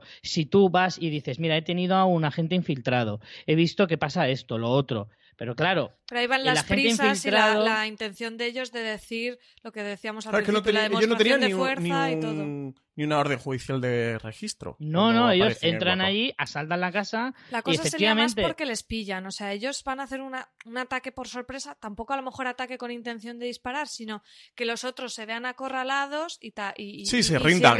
Pero de nuevo, es el empleo de la fuerza por encima de. El planteamiento ya es malo. A mí es que me resulta, no sé si se me nota que me resulta terrorífico, me resulta. Mm, o sea, me da auténtico pavor que en democracia, porque esto ocurrió en el 93, pero puede ocurrir en 2018 en diciembre, puede ocurrir en 2019, que en una democracia, y espero que no, porque estamos en Europa, que somos un poquito más civilizados, lo siento, norteamericanos que vosotros. y la gente no tiene armas en sus casas eh, para aliarse a tiros con los demás, porque además no entiendo este país que siempre están con el mismo debate. Eh, mes sí, mes no, eh, con el tema de las armas. Pero me da pavor que en una porque al final siempre tenemos este punto de, mm, de, soberbia europea, o entre comillas de primer mundo, que ya la palabra es fea, de, que haya unos primeros y unos segundos y unos terceros mundos, em, como de esto a mí no me va a pasar, o esto en nuestro país no pasa, esto pasa en Arabia Saudí, o esto pasa en Cuba, o esto pasa en China. Pero esto en mi país no pasa. El ejemplo lo tienes sí pasa. cómo actúa la policía española cuando hay concentraciones, cuando hay manifestaciones. O sea, que tampoco te creas que estamos tan alejados, que aquí en España y en Europa hemos visto casos de, de gente muerta en, en, estos, en estos disturbios por, por, la desmedida fuerza bruta de la policía. Bueno, y imagínate que aquí hubiera armas también, Richie. Al final no se lía más porque no porque el ciudadano no tiene armas para responder, que es lo que pasa porque nosotros nosotros nos defendemos con palos, piedras y botellas, pero si efectivamente fuera esto Texas, aquí acabaríamos a cada vez que hay una manifestación o una celebración de un equipo de fútbol, aquí vamos, acabaría todo, todas las noticias diciendo 20 30 muertos, pero hace no mucho una mujer perdió un ojo por una por una bala de goma que le dio en la cara. Y esto hace un par de años, o sea que tampoco te creas que en Europa somos tan civilizados. A mí la parte que me resulta interesante de, de WAC un poquito de remover conciencia a los Estados Unidos, o sea que, que la serie em, provoque eh, fricción o provoque movimiento en el, el, ciudadano. Y por eso creo que precisamente se centran en esto, que está toda la parte de los davidianos, pero creo que eso es un tema documental, no creo que es un tema de ficción. Creo que la ficción sí que sirve para remover esta conciencia, para crear esta conciencia. Y lo que digo, que esto ocurrió en el 93, pero es que podría ocurrir exactamente ahora. Es que hace 25 años de aquello, es que está es que está ahí al lado, es que está realmente cerca. Y en una democracia esto ocurrió. No ocurrió eso en Arabia Saudí, no ocurrió en China. En una democracia con Bill Clinton, ¿eh? En una democracia con Bill mm. Clinton, con la administración exactamente con Bill Clinton. No ocurrió ni siquiera con, ni con, Bush, ni ahora con Trump. Sino, sino que esto ocurrió de que el Estado fue capaz de cometer esto. Y sobre todo luego, en la parte de la serie con gas, hay una. Mmm, creo que lo hace con una frase lapidaria ya, la última escena de la, de la miniserie, que son de estas, de, las que a mí por lo menos me dejó en el sofá mmm, derrotado y y convirtiéndome eh, en, anarquista, eh, que fue eh, cuando cuando da los datos, ¿no? Cuando da los datos de que la última vez que ha intervenido con un gas que además es ilegal, eh, la última vez, eh, bueno, es ilegal por la convención, no sé si era de Ginebra o de... De Ginebra, sí, ¿no? lo, dice, lo dice el personaje de... Un gas que es ilegal de emplear, lo emplean las fuerzas de Estados Unidos y de nuevo, porque claro, los americanos esto se lo prometen muy felices cuando esto es en la guerra de Irak y cuando ellos no le toca. No, no, no, no. Es que esto lo emplean contra ciudadanos norteamericanos que, que, no es que esté mejor una cosa ni peor que la otra, es que están todas mal, pero muchas veces parece cuando a nosotros nos toca el problema y cuando no nos afecta a nosotros, va, pues tampoco. This holiday, whether you're making a Baker's Simple Truth turkey for 40 or a Murray's baked brie for 2, Baker's has fast, fresh delivery and free pickup, so you can make holiday meals that bring you all together to create memories that last. Baker's, fresh for everyone. Free pickup on orders of $35 or more. Restrictions may apply. Choose from a great selection of digital coupons and use them up to five times in one transaction. Check our app for details. Bakers, fresh for everyone. Si estás buscando un buen podcast de análisis y debate en tu idioma, te invito a que escuches Pulso y Péndulo. Yo soy Carlos Curbelo. Y yo soy Fabiola Galindo. Todos los jueves analizamos temas de actualidad en Estados Unidos y Latinoamérica. Fabi y yo no siempre estamos de acuerdo, pero sí tenemos un objetivo común. Queremos servir como antídoto contra las noticias falsas y la polarización. Pulso y Péndulo. Busca nuestros episodios en Apple Podcast, Spotify o en tu aplicación favorita tan problema, ¿no? Si total es contra los iraquíes, pues, ¿qué más nos da? No, no. Lo emplearon contra los norteamericanos eh, que en las últimas, no sé cuántas veces, si salen tres veces, cuatro veces, cinco veces, que cometen un asalto con este tipo de gas, terminan en un incendio, terminan provocando un incendio. Y en vez de coger y saber que esto ocurre, o sea, primero no uses el gas, porque es ilegal por una convención. ni bomberos, ni tenían Pero segundo, nada. claro, llévate una, unas contingencias de bomberos. llévate una contingencia. Pero es que encima dicen que los davidianos se querían suicidar y ellos provocaron el incendio. Y si queréis nos metemos en la parte de desinformación o información o de mentiras o lo que sea, pero me parece tan demencial todo lo que ocurre. Eso o sea, es una tomadura de pelo. ¿Quién se suicida provocando un incendio con para arder vivo. Es que- claro, pero, es que pero, no- pero como para ellos son unos locos, para, como para ellos son unos Pues dementes, si es como cuela. todo está justificado ante el pueblo norteamericano ya con esto. Y es como, no, las últimas cuatro veces, cinco veces, seis veces que empleaste este gas, provocaste un incendio, han matado a setenta y pico personas.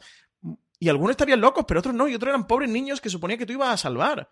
Eh, y, y- eso, y, y no es que tape lo de Bitcoin, pero es que todo esto me parece tan grave que, que entiendo que, que eso, que, que Drew y John Eric Dowdell quieran contar esta historia porque es tan realmente grave. O sea, lo de Coderes es muy grave. Los abusos a menores, gravísimos. La tenencia de armas ilegales, todo es gravísimo.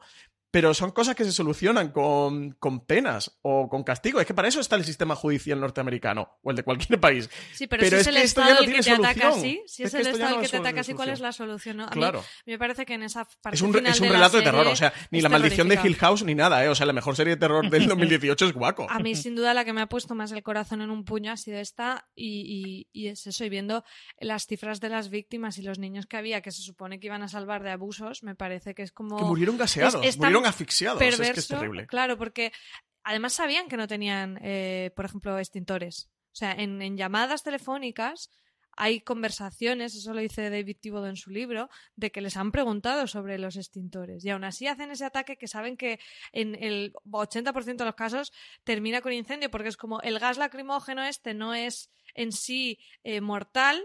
Pero claro, en un espacio cerrado, eh, mm, pues no, no Sí, conozco- explota la concentración del gas, Claro, la provoca concentración del gas explosiones puede y la hacer explosión es que- que incendios. sea eso. Y además es que los muy cachondos decían que, que ellos con los tanques estaban abriendo boquetes Sí, sí, sí. para que las madres y Ah, niños ah, que te se hace unas rebolas buenísimas. ¿Eh? que los cañones de los tanques te hacen unas rebolas buenísimas.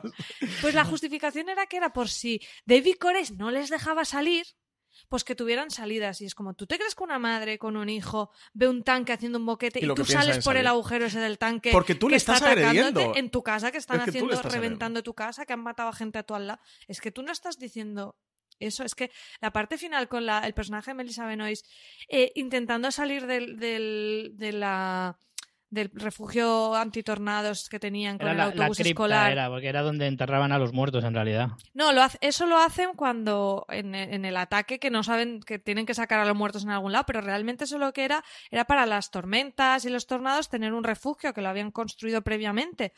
Y cuando está ella intentando salir y, y- y lo único que dice es "Mm, no pasa nada, no pasa nada, pero coger a mi hijo. Claro. Es que eso de verdad te revuelve de una manera, es lo, como dice Francis, es lo más terrorífico que hemos visto en la televisión este año. Y es que es la historia que tienen que contar, porque al final aquí no hubo dimisiones, aquí no pasó nada, No, no, ¿eh? Sobre todo porque luego al final lo que, lo que pasa es que eh, sí que los davidianos supervivientes y la madre de, de Koresh y los, bueno, padres familiares de, de los davidianos sí que eh, intentaron llevar a cabo reclamaciones contra el, el- contra la ex bueno contra la gobernadora de Texas en aquel eh, momento contra miembros de la Guardia Nacional del Ejército de Texas y la mayor parte de las reclamaciones fueron desestimadas porque ellos decían que había que eran insuficientes como que, que no tenían cuestiones de, de derechos porque los demandantes no podían presentar pruebas claro porque ellos le habían quemado. prendido fuego a las pruebas Claro. que era el tema de lo que hablábamos al principio de los abusos de menores y de la tenencia ilegal de armas el caso es que al final creo que el, el, el FBI con esto o sea, eh, todo esto desemboca en ese incendio porque le da igual, porque resulta que Hasta ellos ya han enmierdado tanto el asunto que literalmente le meten fuego para que nada, para que nada se sepa y porque al final no queda un superviviente. No, pero- la única ¿tú vía de comunicación es la suya. Por- Yo no, creo, que fuera ya creo que eso ya provocado es conspiranoia FBI. total. Fue un accidente. Yo sí que creo Hostia, que. tío, un final- accidente cuando las 5 o 8 últimas veces se ha prendido fuego, eso no es un accidente. No, Eso- es, eso es a ver, premeditado. las- A ver, también te digo que te dan las, te dan los datos. No voy a justificar ni mucho menos el FBI, eh, que conste. De hecho, le voy a meter un palo ahora que no veas. Pero eh, te dan los datos de los casos que los que han acabado mal. Pero a lo mejor eso lo han empleado en muchos otros casos y no han acabado en incendio. Yo creo que fue un accidente que no estaba previsto que eso sucediera. Porque, porque creo que es más negligencia que otra cosa. Porque, de hecho, si tú pensaras eh, provocarlo, y, y que quedara bien para que no te pudieran eh, justificar nada, lo normal es que hubieras llevado bomberos, pensando que eso podía suceder. Pero no, Yo estoy con eh, en esto. claro, yo creo que fue negligencia. No, no fue la, le dice, lo voy a quemar para no dejar pruebas. Hay que ponerse que- en el contexto de 51 días de asedios, la Exacto, presión, yo el no sé que qué. era un poco, la negligencia era casi, casi inevitable, precisamente por eso, el agotamiento mm, físico, mental, psicológico, de estar 50 días frente a una fortaleza inexpugnable que parecía que en realidad que, que- que abrías una puerta y la tirabas prácticamente. No Porque, sé, yo creo que en la estos casa se ve que- casos- que, que con los tanques la, la- eh, parecía hecha de papel y aún así tú has, has tardado 50 días en intentar conseguir abrir la puerta de ese sitio. Yo creo que ha habido una. Hay otra cosa que me da un poco de rabia de la serie, porque efectivamente seis episodios me parecen muy escasos, porque creo que hubiera sido muy interesante poner un poquito más en contexto, o sea, igual haber añadido más minutos de ver cómo era la situación política de Estados Unidos en, el, los 90. ¿Vale? Porque creo que si te fijas hay un montón de, O sea, por ejemplo, el año pasado con la serie de Una Bomber, eh, que, que transcurren los mismos años, al menos las partes más importantes, eh, denota un poco en lo que hablábamos antes de Ruby Ridge. Es como hay un eh, caldo de cultivo de, de- de la política o de la forma de trabajar del gobierno de Estados Unidos muy importante y Waco no lo muestra del todo, o sea, no te queda claro como espectador, sobre todo si no eres americano. eh, pero incluso si eres americano y tienes menos de mm, 25 años o menos de 30 años, tampoco a lo mejor entiendes ese contexto porque eras muy pequeño en esa época. Entonces, yo creo que la serie ha perdido la oportunidad de, con dos o tres episodios más, haber añadido minutos de ver cómo era la situación política a nivel nacional, cómo era a nivel estatal en Texas, incluso cómo era a nivel local en la zona en la que estaban. Eh, si ese movimiento... Richie, yo creo que tú te tienes que leer las biografías como he hecho yo, porque te veo muy a tope.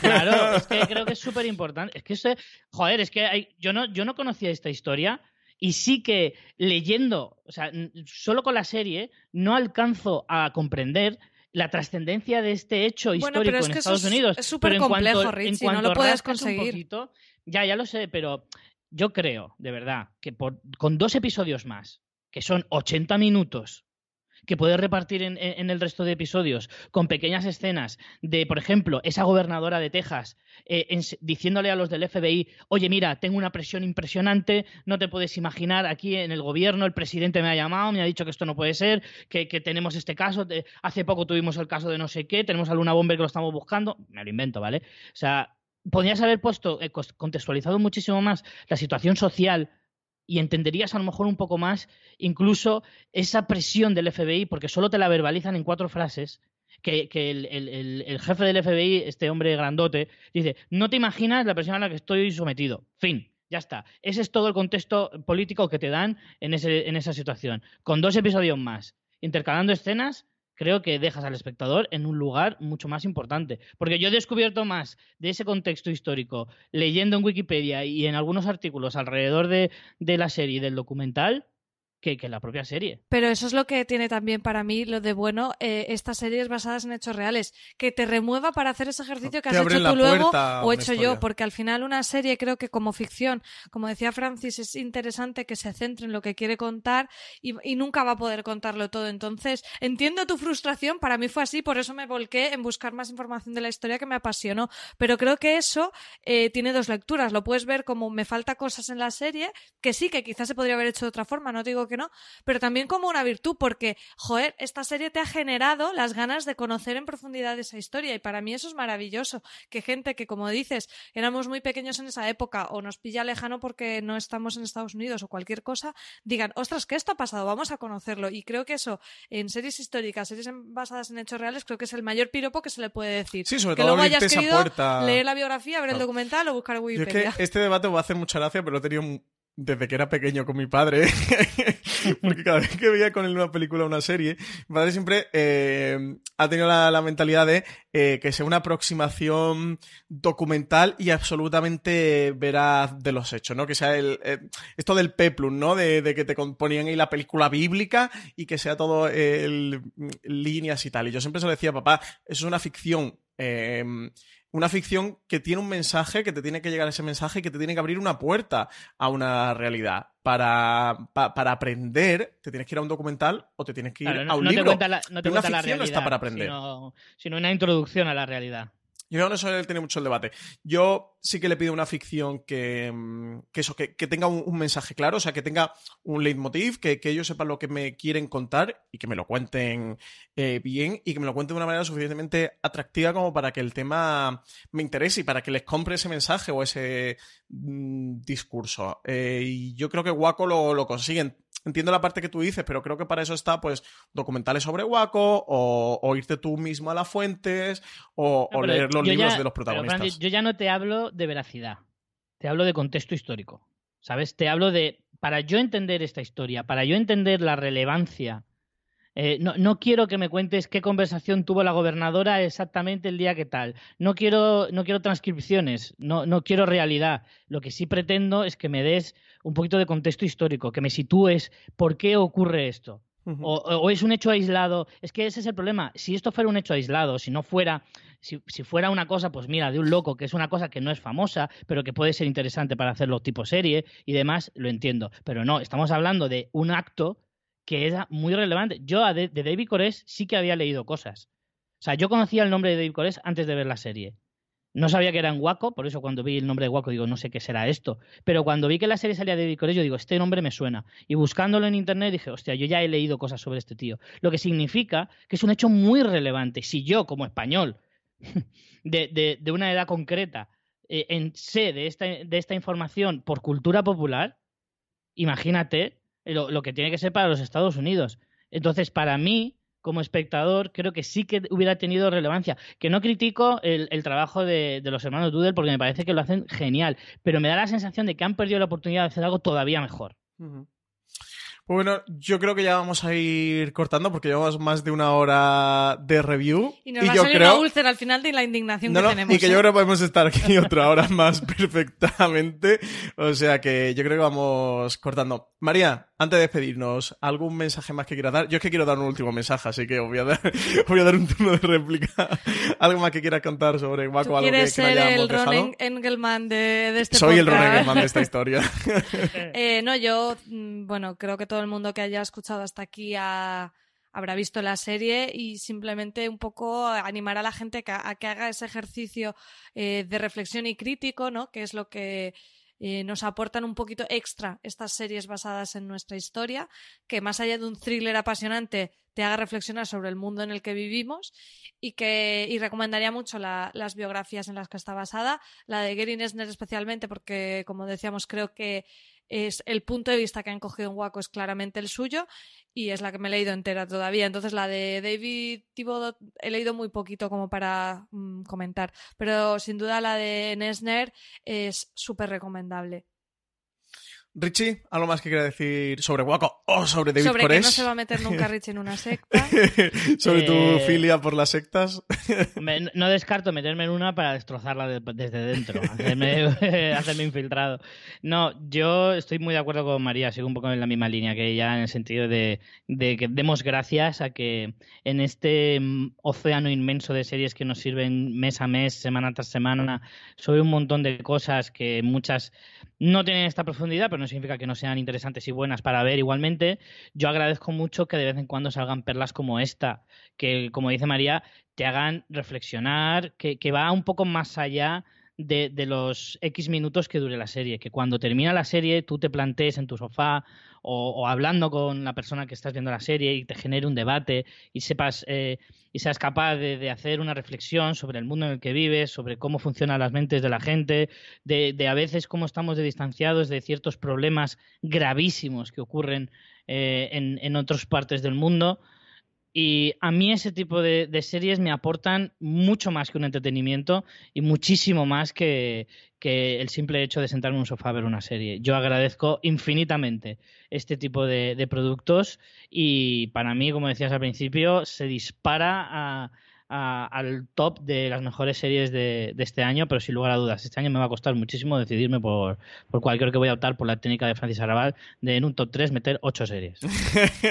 es la mejor, eh, Richie, la mejor. Eso, eso no falla. Yo la metí en mi, en mi top 4. No, no entro dentro de las tres primeras, top pero. 4 de, de 12 series. No, no, no, estaba la cuarta, estaba la, estaba la, la cuarta, pero porque ha sido un año muy bueno, ¿eh? eh de hecho, mis primeras eran Counterpart, American Crime Story, el asesinato de Gianni Versace y igual igual Country, que también la hemos mencionado aquí. Eh, nada, yo, guaco, como habéis podido ver, eh, me fascina y me y me enerva partes iguales. Creo que es el review que he grabado más acalorado en mi vida, ¿eh? Y eso de una persona vehemente como yo. en diciembre. Es mucho decir, sí, eso que estamos en diciembre. Me, me, enerva mucho, pero eh, creo eso, que si tiene una virtud, Waco es eh, remover conciencias y, trasladarnos esta historia de una manera eh, que nos remueva por dentro y un poco que nos, que nos coge y que nos sacuda. A mí es de las cosas que más me gusta que me pueda hacer una ficción. Es decir, me gusta que me cuenten buenas historias, que me encanta la ciencia ficción y me encantan los cómics de superhéroes. Me encantan la... Eh, me refiero, en el vídeo que todo esté basado en hechos reales. De hecho, es una de mis top 3 counterparts. La otra dos sí que están basadas precisamente en hechos reales. Pero una de las cosas que más agradezco en la ficción es que me, me sacudan y que me remuevan y que, que, me hagan reflexionar sobre mi realidad. Eso Guaco lo ha conseguido con creces y eso. Creo que cuenta una de las cosas más terroríficas que se pueden contar, que es literalmente el la, violencia del Estado contra sus ciudadanos. Es que al final es un terrorismo eh, del de Estado, un terrorismo del propio Estado. Eh, cuidado con Richie, eh, que, eso, que, no mm, tapa ni, o no puede tapar lo, que hacía David Corés y lo que hacían los davidianos y esos crímenes mm, que vete a saber los que cometieron y a nosotros se nos pueden escapar un poquito nuestro contexto, pero que al final cuenta algo tan grave como es mm, la represión del, Estado y el empleo de la fuerza del Estado y el empleo de ese em, saberte más fuerte y saberte superior contra los ciudadanos sin medida ninguna y que acaba en un desastre como acaba en Waco y lo que digo, que acaba con personas como David Cores que pueden ser em, muy cuestionables, pero es que acabó con niños y que evidentemente no tenían culpa ninguna o acabaría con, otro miembro de los davidianos que imagino, bueno, pues que eran personas que, tendrían también sus, sus cosas, ¿no? Em, en fin, que me ha gustado mucho Waco, oyente de Forest Series, pero nada, sí hemos dado mucho turra con este tema, pero es que la serie el tema nos apasionaba. Eh, nada, eh, nos despedimos ya, ya sabéis que podéis encontrar muchos otros programas como este, como este review de, de Forest Series eh, dentro de la cadena de podcast de Forest Series, que últimamente hemos publicado reviews de Aber English Scandal, de las escalofriantes aventuras de Sabrina, otros muchos reviews que también podéis escuchar otros podcasts en la cadena de Forest Series. Ahora estamos con algunos de los repasos de lo mejor del año. Hemos publicado las mejores series del año en un, dentro de, un top. O también tenéis algún gran angular sobre todo lo que ha ocurrido en el mundo de las series a lo largo de este 2018 en el mundo y también en, en España. Si os ha gustado este review de Waco, os recomiendo también que os paséis por el Razones para ver, que aunque es sin spoiler, también comentamos algunas de las cosas, mayormente las que hemos tratado ya en este review, porque hemos hablado muchísimo, pero también algunas que se nos han quedado fuera de este review porque los temas eran innumerables. De hecho, del guion, que aquí que se ha preparado María Santonja, creo que hemos tocado el 30% con todo lo que hemos hablado. Y si os ha gustado esta serie, si os ha gustado Waco, si os ha gustado este review, animaros a que acerquéis por fuera de series.com, que tenéis bastante contenido que hemos publicado sobre Waco y de hecho recientemente, con motivo del final de la serie, este pasado martes sacamos una crítica de Waco, publicamos una crítica de Waco, o mejor dicho, publicó María Santonja, de hecho, la crítica eh, sobre la serie, sobre estos seis episodios que ha durado la miniserie de Waco. Pues nada, Richie Fintano, que muchísimas gracias por estar aquí con nosotros y dejarnos claro que no vamos a tener que temer porque jamás te meterás en una secta. indignado me hallo de que solo hayamos grabado una hora y veinte. Porque yo tenía bastante retaíla de improperios hacia, hacia David Koresh y también al FBI, que creo que además no, no, quiero que se quede la imagen de que me molesta más lo de David Koresh que lo de FBI, porque yo, para mí, a partes iguales. Eh, María Santonja, hemos estado una hora y veinte, podíamos haber estado ahora. Muchísimas gracias por estar aquí con nosotros. Gracias a vosotros por dejarme soltar todo lo que llevo dentro desde que he visto la serie. ¿Sabes qué es lo peor? Que, pensaba que con este review me iba a sacar guaco de mi interior y mm, creo que me queda una hora más todavía. sí, estoy más enervado de lo que estaba ayer y pues creo que todavía me queda una hora más que Vamos a hacer un artículo recopilando si te has quedado con ganas de más ganas de guaco y poniendo el enlace a los documentales, a los libros, a, a ya los expedientes del FBI Claro, claro. Con el WhatsApp de, de Green Esner, el Telegram de David Thibodeau, porque David Thibodeau seguro que es de Telegram. y todas es, más de, es más de Instagram. Es más de Instagram, bueno. En fin. fotitos y tal. Que muchísimas gracias a los dos por estar hoy aquí con nosotros en este review de Waco, que espero que todos los oyentes de Fuera los haya disfrutado. Y nada, muchísimos más podcasts y muchísimo más contenido sobre series, sobre Waco y otras mucho más en fueraseries.com. Muchas gracias por estar ahí. Hasta luego.